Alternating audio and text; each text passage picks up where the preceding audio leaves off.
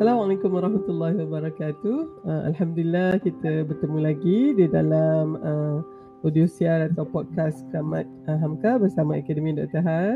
Uh, saya Doktor Alina Liza Siraj uh, sekali lagi bersama dan uh, dengan tetamu uh, yang memang setia bersama dengan saya di dalam apa podcast ini, yakni uh, uh, Al-Fadil Ustaz uh, Azlan Shah Nabishan yang merupakan C E O kepada Arba Foundation. Khabar Ustaz Azlan, sihat ya? Ah, baik, khabar Tuhan, sihat. Alhamdulillah. So kita pun sebenarnya uh, kalau tengok daripada analitik uh, Akademi Doktor Ha ni, Keramat Hamka ni dia dia ada followers dia dah. Uh, ya, maknanya dia mungkin uh, dan dalam konteks podcast tu memang dia boleh didengar pada masa-masa yang uh, agak santai begitu.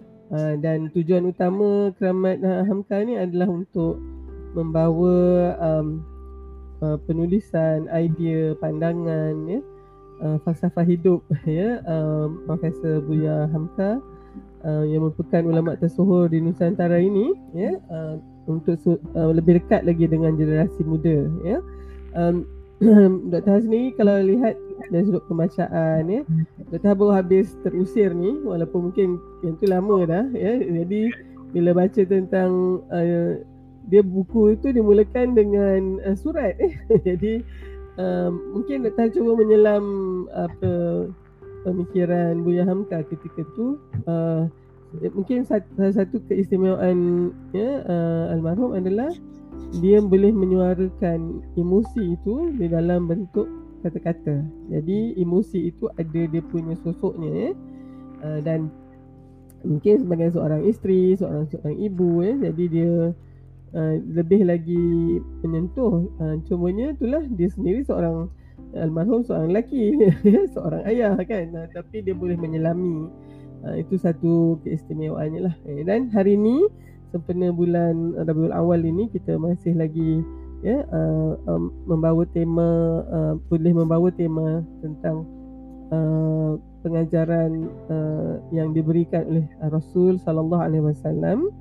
Uh, dan kita memang melihat ya, uh, di dalam penulisan uh, almarhum bagaimana agaknya Rasulullah sallallahu alaihi wasallam itu diketengahkan uh, dalam uh, hari ini kita, dalam slot ini kita melihat kepada integriti ya. Uh, uh, lain kita tengok bagaimana Rasulullah uh, itu dikaitkan dengan integriti dalam olahan buku-buku dan penulisan uh, Buya Hamka.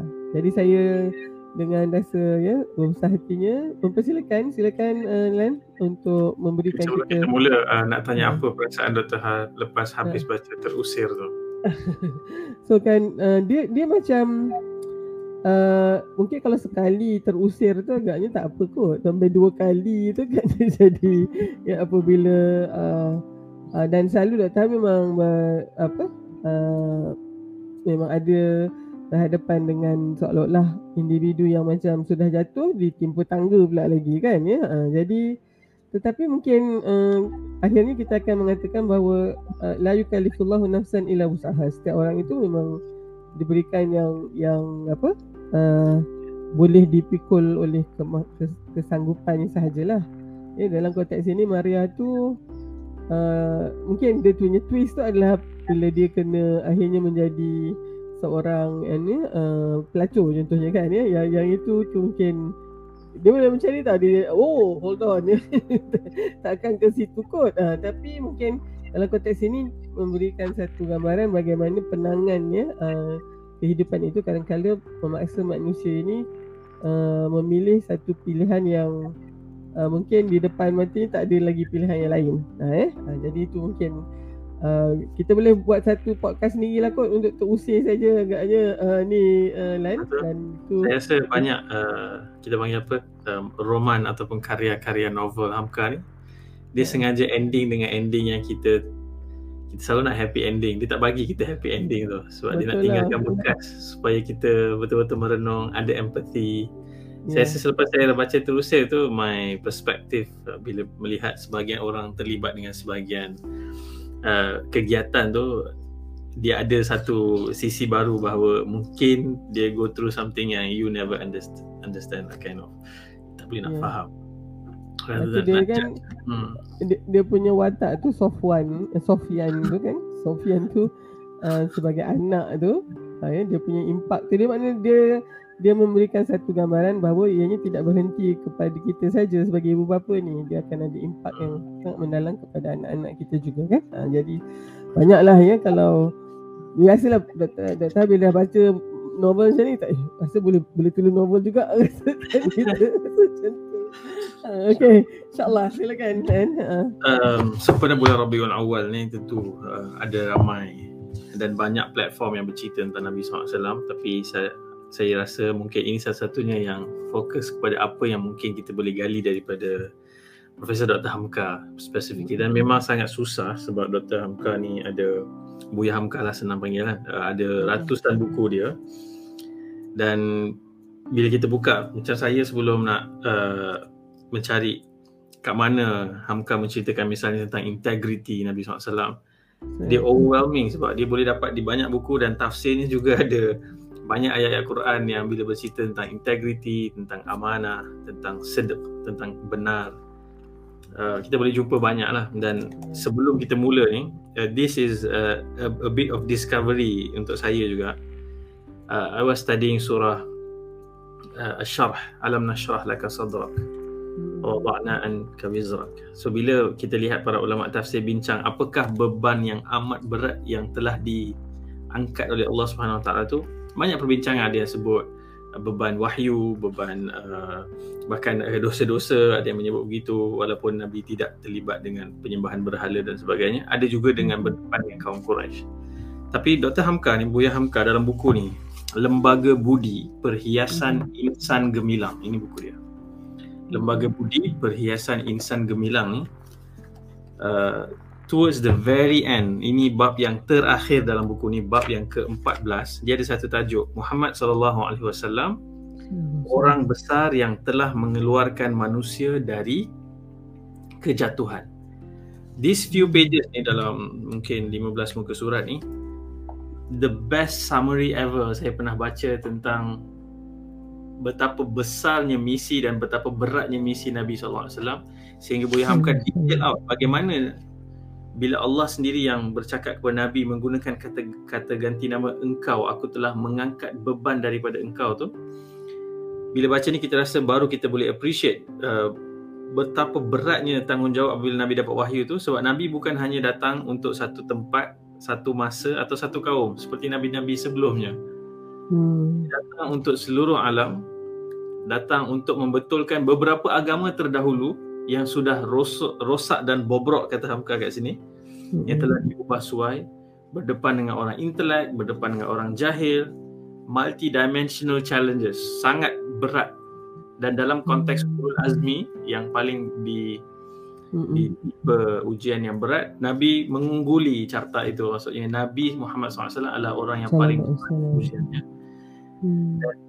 Bila kita renung dan baca, of course saya tak boleh nak baca lah lima belas muka surat ni dalam podcast ni, tapi saya rasa siapa yang ada kesempatan dapatkan buku ni dan baca, bila Nabi nak disiapkan untuk misi yang begitu besar ni, ciri pertama yang Allah Subhanahu Wa Taala nurture ataupun Allah suburkan dalam diri Nabi Muhammad sallallahu alaihi wasallam, sallallahu alaihi wasallam empat puluh tahun sebelum menerima wahyu. Kita selalu lihat sirah tu, dua puluh tiga tahun yang terakhir tu dapat wahyu, kita mula cerita Nabi buat apa. Bila kita rewind sikit ke belakang, ada empat puluh tahun yang menjadi foundation. Hmm. Dan foundation itu dibina di atas dua ini. As-Sadiq. Mungkin tutet. Hmm. Maknanya dua per tiga daripada usia enam puluhan tu habis untuk menyediakan. Hanya satu per tiga je untuk mission tu kan. Ya. Yeah. So itu right, prerequisite ataupun prasyarat. Sebab ramai hari ni orang bercakap agama tapi dia tak ada foundation yang ada pada Nabi sallallahu alaihi wasallam sebelum dia bercakap tentang agama. Dan hmm. primarily ciri yang paling ditekan dan di dipasak betul-betul dalam dalam diri Nabi sallallahu alaihi wasallam dan dikenali walaupun sebelum wahyu adalah Nabi seorang yang benar dan Nabi seorang yang amanah, dan itulah dua sifat yang terangkum dalam perkataan integriti itu.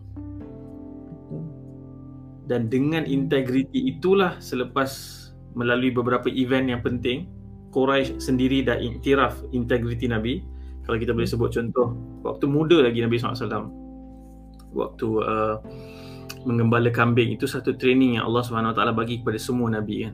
Nabi mm-hmm. Nabi Muhammad sallallahu alaihi wasallam kata, dan bayangkan itu satu sesi nabi berkongsi pengalaman hidup yang ramai sahabat pun tak tahu nabi dulu penggembala kambing. Mm-hmm. Uh, so, nabi kata ma min nabi illa ra'il ghanam. Tidak ada nabi melainkan dia mesti menggembala kambing. So bila kita deep down into kenapa kambing specifically, kenapa kena menggembala kambing, dia adalah training untuk integrity. Dan on top of that adalah simplicity, uh, being accountable, uh, bertanggungjawab terhadap gembalaan, dan dia ada very personalized punya treatment sebab kambing-kambing ni ada karakter dia dah very weak, sangat lemah. So dia yeah. ada tanggungjawab untuk make sure benda tu berjalan. Dan bila kita lihat ada dispute dalam uh, satu sebelum tu, Nabi bila berkahwin, sebelum Nabi berkahwin, Nabi membina resume. Kalau hari ini mungkin LinkedIn ataupun uh, profil Nabi yang yang terkenal dalam kalangan anak-anak muda pada ketika itu, investors macam Khadijah radhiyallahu anha mencari startup ataupun yang C E O untuk run dia punya bisnes dia, tak boleh lari melainkan mendengar orang recommend Nabi Muhammad sallallahu alaihi wasallam as the most trustworthy, yang paling dipercayai. Dan Nabi establish, itulah profil yang Nabi dikenali dalam kalangan Arab Quraisy pada ketika itu. Itulah profil paling tinggi. Nabi ni benar dan ada integriti. So kemudian mungkin, bila uh, yes. Lan, mungkin mungkin kan kalau C V-nya tu uh, hanya mungkin satu patah perkataan saja agaknya kan. Uh, uh, okay. Saya seorang yang benar dan berintegriti, gitu je. Uh, dan coming to think about it, maknanya kalaulah tidak ada sifat itu, tentu sekali semua yang dinyatakan, yang di yang diucapkan oleh mulut Rasulullah sallallahu alaihi wasallam itu sebagai wahyu itu kan, mungkin ada ada ciri-ciri keraguan di situ kan. Kalau misalnya yeah. Rasulullah sendiri tidak seorang yang benar dan dia. Dan tentang uh, kambing tadi, Lan, dah tahan nak yeah. bercelah sikit. Memang um, sifat kambing ni dia memang macam macam yang kata tadi lah ya, sangat naif dan dia memang dia memang tak tak boleh nak defend diri dia. Ada satu cerita tu uh, Dato' tengok uh, ni cerita sikit lah ni kan. Ha? Cerita ni dia uh, pasal macam mana kambing-kambing ni dia uh, kan ada shepherd kan, ada ta- ataupun uh, anjing yang yang memang akan membantu pengembala ni uh, dan uh, mereka ni duduk di atas cliff um, macam kalau dekat U K tu kan dia banyak Uh, tepi pantai dia sangat tinggi-tinggi kan, dia punya batu kapur tu. Dan uh, sekumpulan ini memang uh, satu hari tu digembala malam lah sebenarnya oleh uh, anjing yang sangat muda lah sebenarnya, very inexperienced. Lepas tiba-tiba dia dia apa, dia terdengar dia orang macam nak ambil kambing-kambing tu, jadi dia macam ni lah pasal dia yang menjaga, tapi akhirnya dia membawa kambing-kambing tu pergi ke cliff tu. Jadi semua kambing tu semua terjun. Oh, dan okay, dan uh, uh, tapi itulah dia karakternya. Bagaimana kalau kita ni tidak tidak ada apa, tidak mampu nak mengawal kambing-kambing itu, memang dia tidak dapat nak menjaga dirinya sendiri. So itu mungkin hikmah kenapa kambing yang dijadikan sebagai belaan kepada ya uh, mereka yang akan di, dijadikan nabi dan rasul itu ya. Uh, jadi so itu I think bila dalam cerita tu I can recall those things. Ya, yeah, yeah, memang memang itu karakter. Dan sebenarnya ada binatang lain yang boleh lebih sinonim dengan Arab, misalnya unta, misalnya uh, kambing kurun atau apa-apa bentuk binatang yang di diternak, tapi memang specifically kambing. Hmm. Sebab ada ciri-ciri, dan sebenarnya dia orang bakal lihat bagaimana Nabi dilatih untuk hidup minimalis. Seorang yang mengembala kambing ni bila dia keluar beberapa minggu, dia tidak boleh membawa bekalan makanan yang banyak. Dia maybe hanya beberapa tamar dan kacang-kacang. Dan dia tidur di mana dia dapat tidur, dalam keadaan dia sangat alert. Saya rasa mungkin buku The Alchemist, uh, Paulo Coelho tu uh, boleh dicadangkan untuk kita baca dan experience semula macam mana kehidupan. The whole story adalah tentang seorang budak yang mengembala kambing kan. Dan saya difahamkan uh, Will Smith tengah buat penggambaran untuk di-moviekan filem uh, The Alchemist tu.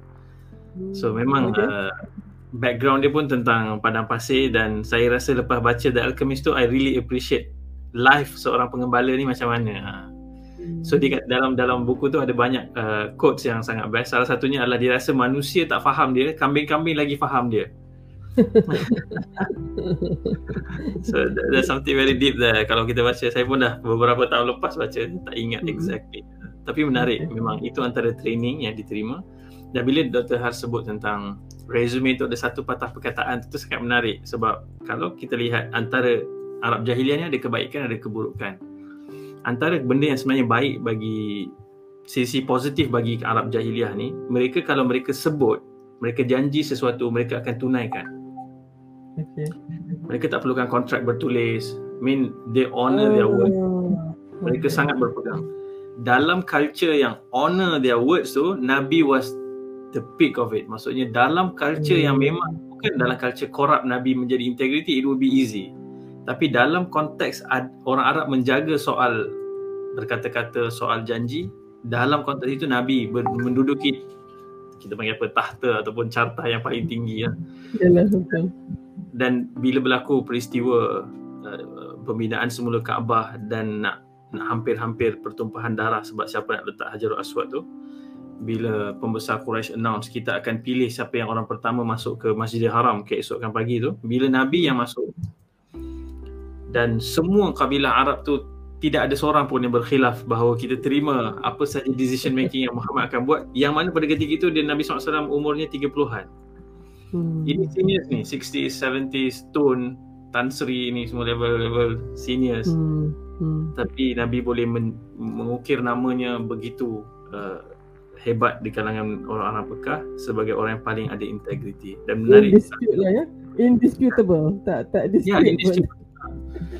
Dan sebenarnya kalau kita lihat semua basis relationship yang kita ada di dunia dan uh, social setting, sebenarnya yang paling highest yang kita value sebenarnya integrity. Ya.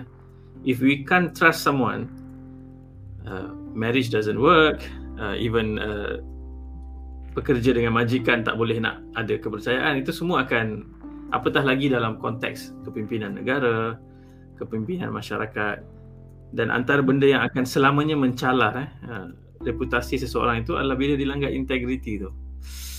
Ada salah laku yang macam uh, you know, bersifat uh, personal, maksiat ke, yang mana orang mungkin boleh ada tolerance, okey kita boleh maafkan, mungkin dia tergelincir.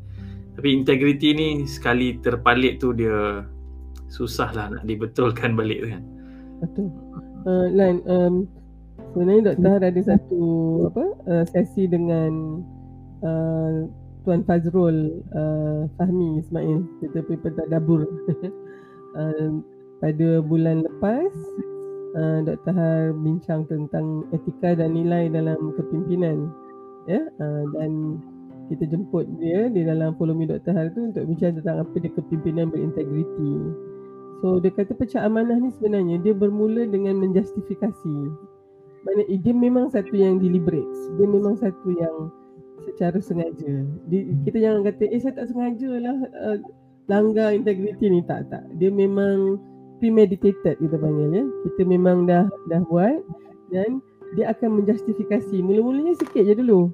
Dia kata kan, dia tak terus pergi terus ribu-ribu, juta-juta, tak. Dia mula dengan sepuluh ringgit dulu kan. Kemudian uh, dan akhirnya dia menjustifikasi. Maka integriti itu dia sebenarnya boleh terhakis. Sifatnya dia akan boleh boleh dihakis integriti. Maksudnya kita mungkin lahir dalam keluarga yang tak mementingkan integriti, tapi kalau misalnya uh, kita biarkan, ya, berkarat kita punya part integriti ni, maka dia kena dipolish, dia kena sentiasa ditambah baik ya, sebab dia ya. boleh nah, dia boleh terhakis perlahan-lahan. Yes. Dangerous bila kita hidup dalam satu society yang mula tidak sensitif kan. Dia mula dia sensitif, banyak benda lain dia sensitif, over sensitif sometimes. Tapi bila datang kepada uh, isu integriti, dia mula justify, mungkin ah, tak apa, orang daripada agama kita, orang daripada bangsa kita, so dia different. So sebenarnya hmm. itu kemudian kita lihatlah anak-anak sekolah pun dah mula melihat si nilai integriti itu not something else. Sedangkan itulah Nabi kita punya main uh, karakter. Dan kalau bila Doktor sebut tadi tentang kepimpinan berintegriti ni, hmm. teringat saya nak petik daripada buku ni, uh, Muhammad sallallahu alaihi wasallam, eleven leadership qualities that change the world ni. Mm. Dia mengumpulkan ada dua kali satu research yang dibuatkan. First time tahun seribu sembilan ratus sembilan puluh lima mereka survey dua ribu enam ratus lima belas responden. Kemudian tahun dua ribu dua, about twenty years ago, mereka survey tujuh puluh lima ribu responden dan mereka tanya apakah ciri yang paling utama yang orang ramai harapkan daripada seorang pemimpin. So ada banyaklah ciri competent, forward-looking, inspiring, intelligent, fair-minded. Dan daripada ribuan responden ini, dan ini research ni juga diulang beberapa kali di tempat lain, dan diletakkan di nombor satu tu adalah integrity, honesty. Integrity tu adalah benda yang paling tinggi dan itu yang memang ada pada Nabi sallallahu alaihi wasallam. Bahkan pada hari Nabi nak buat announcement buat pertama kali bahawa wahyu uh, Nabi ni nak di, disampaikan secara terbuka bila Nabi pergi ke Jabal Safa tu, sebelum Nabi sebut apa yang Nabi nak ajak manusia kepada wahyu tu, Nabi tanya dulu, Nabi make a statement, kalau aku bagi tahu di belakang gunung ini ada tentera yang siap sedia untuk menyerang, adakah kamu akan percaya? Seorang pun tak ada second thought, like of course kita akan percaya, you are the most truthful, kita orang tak ada sikit pun doubt. So tapi and then bila dengan establishing that rapport tu, Nabi memaklumkan bahawa dia adalah utusan Allah, datang membawa amaran daripada Tuhan, ikut uh, apa, tinggalkan sembahan berhala dan sebagainya. Sebenarnya at that moment orang satu terkejut, sedang cuba nak hadam, dan pada ketika itu Abu Lahab cepat-cepat masuk sidelang supaya orang tak sempat proses apa yang mereka sedang dengar. Dia cakap apa, tabban laka sa'iral yaum ali hadza jama'tana, celaka engkau sepanjang hari. Sebab Nabi buat announcement, emergency announcement, orang semua tinggalkan kerja, datang dan dengar. Tiba-tiba dia bagi that kind of message. Sebab Abu Lahab dah ada dua encounter dah sebelum tu. Waktu Nabi buat makan-makan dengan family, dia dah trigger something lah, dia tak suka ni message ni sebab dia mengganggu banyak benda lah, kuasa, pengaruh, bisnes yang berasaskan yeah. norm kepentingan dia, kepentingan dia kan. Yeah, so bila kita tengok balik, inilah barang langka sekarang ni, kita susah dah nak cari seorang leader yang kita ada, kita tidak ada keraguan sama sekali tentang integriti dia. Bahkan badan yang bertanggungjawab untuk menjaga integriti pun kita tengah, kita sedang lihat berapa ramai orang yang ditahan daripada jabatan Betul. tersebut yang tidak berintegriti. So kita rasa macam kat mana kita nak letakkan kepercayaan, kepercayaan kita. Betul. Which is, hmm. itu yang harap tu? Harap pegar-pegar makan padi tu ha. ya, walaupun mungkin masih lagi disuat pagar lah, tapi sebenarnya kan uh, itu maknanya siapa yang nak kita percayai ni? Kalau misalnya ibu ayah yang diamanahkan menjaga anak pun kat situ dia tidak beramanah kan? Guru-guru yang mengajar anak murid pun tidak beramanah. uh, Jadi uh, daripada sekecil-kecilnya sampai apalah yang paling besar mempunyai kedudukan semua. uh, Uh, jadi kita merasakan bahawa nilai integriti ni bila tak ada, uh, uh, Lan, kita rasa kehidupan kita sangat tidak selamat. Kita tak boleh tinggal rumah tanpa dikunci. Kita dah ada rumah elok pun nak kena ada grill pula lagi. Uh, lepas tu kita kena letak pula uh, apa uh, uh, gated community ya, dekat depan tu ya lagi kan. Jadi itu itu tentunya tidak perlu berlaku sekiranya semua orang boleh diberi boleh dipercayai. Sekarang ni kita tak tahu siapa yang kita percaya. Ah, itulah dia. Baik. Bila Doktor Har sebut tadi tentang justifying tu, saya teringat waktu Nabi sallallahu alaihi wasallam hmm. nak hijrah, Nabi purposely tinggalkan Ali radhiyallahu anhu tidur hmm. di atas katilnya dan Nabi berhijrah pada uh, pada ketika itu. Dan pesan Nabi kepada Ali tu tidak lain tidak bukan adalah untuk kau kembalikan semua barang-barang yang telah diamanahkan. Nabi kan macam bank di yeah. pada itu orang simpan barang. Kalau nak justify, that was the most appropriate moment untuk justify dia boleh ambil harta tu. Sebab mereka mereka seksa dia sallallahu alaihi wasallam, mereka halau dia keluar, mereka nak bunuh dia actually sallallahu alaihi wasallam. So even at that particular point, amanah tetap amanah. Ditinggalkan uh, anak saudara yang paling dikasihi, which actually uh, meletakkan dia di di the verge of death lah. Kalau orang bunuh dia habis lah. That's a very sensitive punya situation. Tapi tugasnya adalah untuk kembalikan, dan lepas kembalikan barang semua, Ali berjalan kaki pergi ke pergi ke Madinah. Dan itu even at that particular moment pun Nabi masih me, apa, mempamerkan integrity at the highest order. Dia, so, dia kan sebenarnya sebenarnya Lan, okay, mungkin ada sikit lagi ni sebelum kita simpulkan. Datahan mungkin rasa latihan integriti tu kena bermula daripada daripada kecil. Ya. Yeah? Datahan ingat satu satu peristiwa di mana kawan Datahan, masa dia satu. Ya, yeah, kawan Datahan ni Lily dia beli, beli dia bagi Datahan duit lima puluh sen tu, tahu yang besar tu. Oi masa tu ya. Yeah. Tahun tujuh puluh tiga uh, Lan memang rasa macam nak pengsan tengok duit lima puluh sen tu dia bagi kita. Han, jagakan duit kita ni, kalau kita bawa balik adik-adik kita ambil lah. Dia ada dua orang adik lelaki, sangat nakal lah adik dia. Jadi Doktor Han kata nak simpan sampai bila? Tak apalah simpanlah dulu dia kata. Macam macam ni lah Jumaat macam ni. Minggu depan nanti kita ambil balik. Jadi Doktor Han macam terketar letakkan tu ya, macam occupied nak, nak letak mana ni. Doktor Han letakkan dekat dalam pencil box tu kan. Letak kat bawah. Letak atas pencil-pencil letak bawah. Tapi masa balik, dah balik selalu naik, naik, naik motor tau, naik motosikal dengan arwah bapak lah.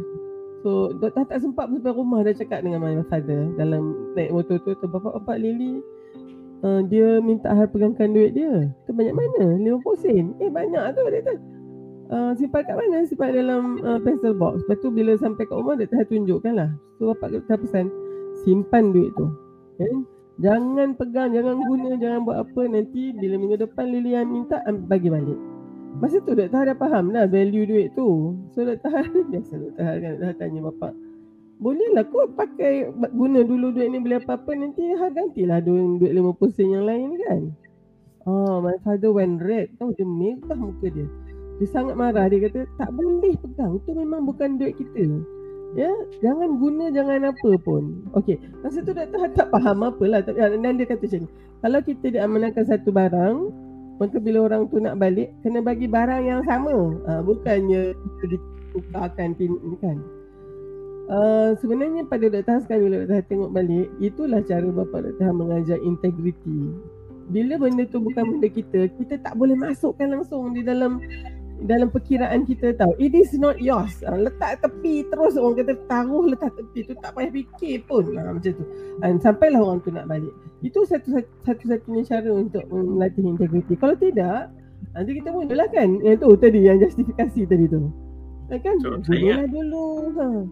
Saya budak-budak sekarang, soalan tu penting lah. Sebab kita bila fikir balik bagaimana kita dalam, you know, kita mendidik anak-anak ni, mana pergi the emphasis on integrity. Sometimes ibu bapa sendiri yang melakukan perkara, contoh nak dapatkan anak masuk college, dia sendiri bayar ke sana, bayar ke sini untuk dapatkan entry pass. Uh, even dia sendiri yang mungkin anak-anak dia melihat bagaimana dia tidak ada integriti. Dia sendiri berjanji dan tak pernah patuh pada janji dengan anak dia sendiri.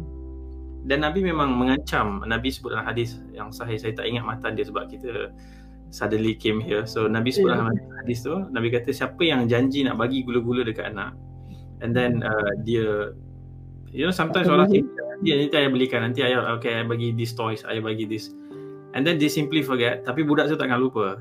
Dan yeah, benda tu Nabi memang tulis, Nabi kata akan ditulis sebagai orang yang kadhab, menipu, penipu. So itu dalam konteks hadis. Bila Imam Bukhari travel one month, pergi jumpa orang yang yang selayaknya diambil hadis, tapi dia nampak dipermainkan. Uh, kuda ataupun uh, binatang ternakan dia, dia letak bekas makan tapi tak ada makanan, dia trick binatang tu. Dia tengok ini tak ada integriti dengan haiwan, macam mana aku nak trust dia dengan kata-kata Nabi sallallahu alaihi wasallam. And he left.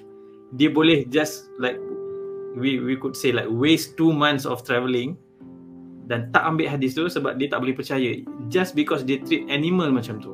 Okay. Wow. Dan orang masih nak kritik Bukhari bahawa oh ini mungkin dia uh, tak sepenuhnya sahih. Come on, try understand the level of integrity yang Imam Bukhari yeah, ada. InsyaAllah. So sometimes bila baca kisah-kisah saya rasa macam alien, macam we don't have that that you know that sensitivity high enough lah dalam society kita. Dan buku yeah, Hamka ni ada satu lagi saya nak cadang sebelum kita tutup ni, ni Akhlaqul Karimah. Okay. Yeah. Dalam ni ada banyak chapter tentang akhlak, dan of course salah satu yang utama tu adalah tentang integriti. Dan Hamka emphasize bila tengok tajuk yang berkaitan dengan uh, bukan ini satu buku je, ada satu lagi buku Bohong di Dunia, itu exactly memang cerita pasal integriti dah, the whole book tu. So hmm. dalam buku ni bila bercakap tentang integriti, memang Hamka emphasize tentang hadis munafik. Orang hmm. bila bercakap dia menipu, bila diberi amanah dia dia khianat, bila dia berjanji dia mungkir. So of course kita tahu bila Quran bercakap tentang munafik, uh, of course dia kena go through a series of tafsir. Bila kita tengok betapa kejinya orang-orang yang Allah attack as a, as a munafikun ini.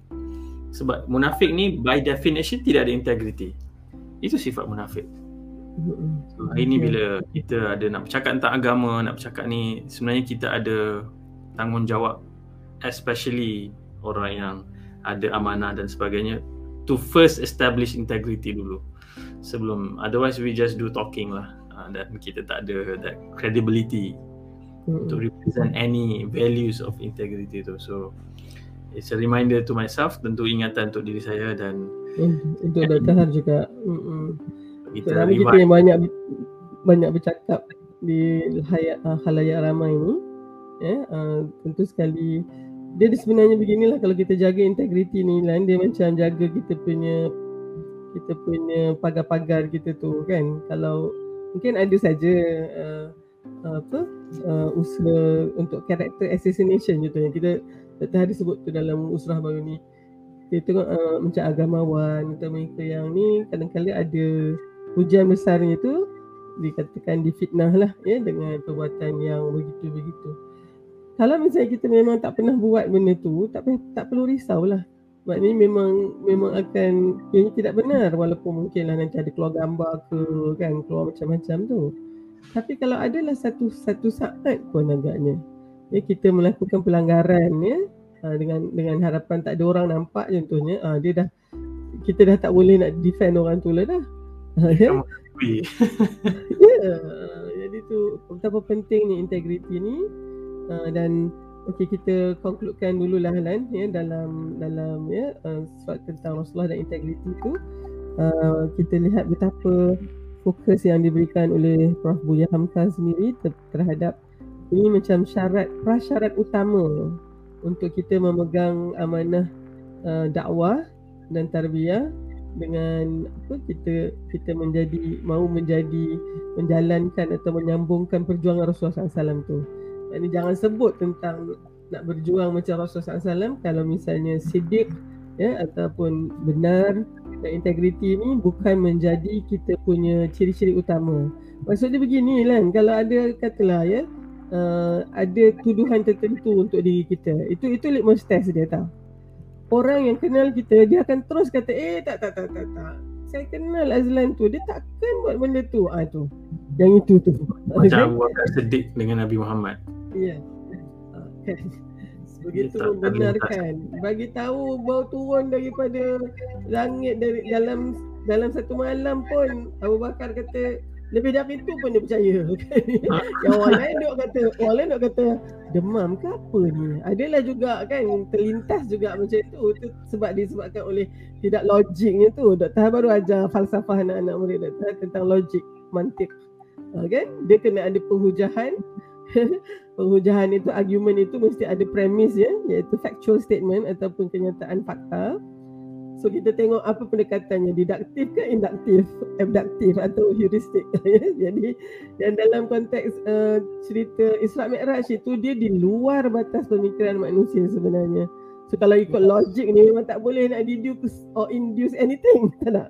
Tapi uh, Saidina Abu Bakar dia terus percaya je. Malahan kalau lebih lebih orang kata lebih pelik dari itu pun dia percaya kan. InsyaAllah. Okey, insyaAllah lah. Terima kasih banyak. Banyak yang kita memang nak bincangkan, tapi uh, Doktor Han rasa dengan cara kita apa mengetengahkan ini, dia meng, apa uh, menggamit, ya, keinginan dan juga apa uh, minat untuk mungkin membaca lagi tadi buku Lembaga Budi, uh, chapter akhirnya tadi, ya, tentang apa, apa nama uh, apa berakhir tu tadi Lan dah tak dapat. Muhammad sallallahu alaihi wasallam, orang besar yang telah mengeluarkan manusia dari kejatuhan. Hmm, orang besar yang telah mengeluarkan manusia dari kejatuhan. So itu satu yang sangat beratlah, ya, tanggungjawab tersebut. Kemudian Lan juga menyebut tentang Akhlaqul Karimah dan juga Bohong di Dunia yang sangat spesifik dengan tajuk inilah, ya. So, okey. Sepatutnya so, lepas ni bila dengar Maulid Rasul, kita bukan fikir perarakan, kita bukan fikir tentang janggut serban ataupun poligami tak habis-habis. Itu sunnah kononnya.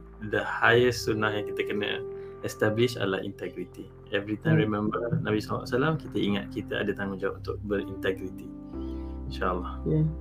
Dan itu satu itu satu teras, dia tak nampak pada badan kita, baju kita, ya. Uh, mungkin tutur kata kita, dia sebenarnya uh, adalah satu dinamo di dalam itu yang akan menghasilkan lebih banyak lagi perbuatan dan juga amalan yang yang tahapnya sangat tinggi. Okey, terima kasih banyak Lan, kita right, terima kasih uh, banyak. Kita tutup dulu di sini, terima kasih, dan insya-Allah kita bertemu lagi di dalam udisiar yang, yang lain. Uh, Assalamualaikum warahmatullahi wabarakatuh. Waalaikumsalam.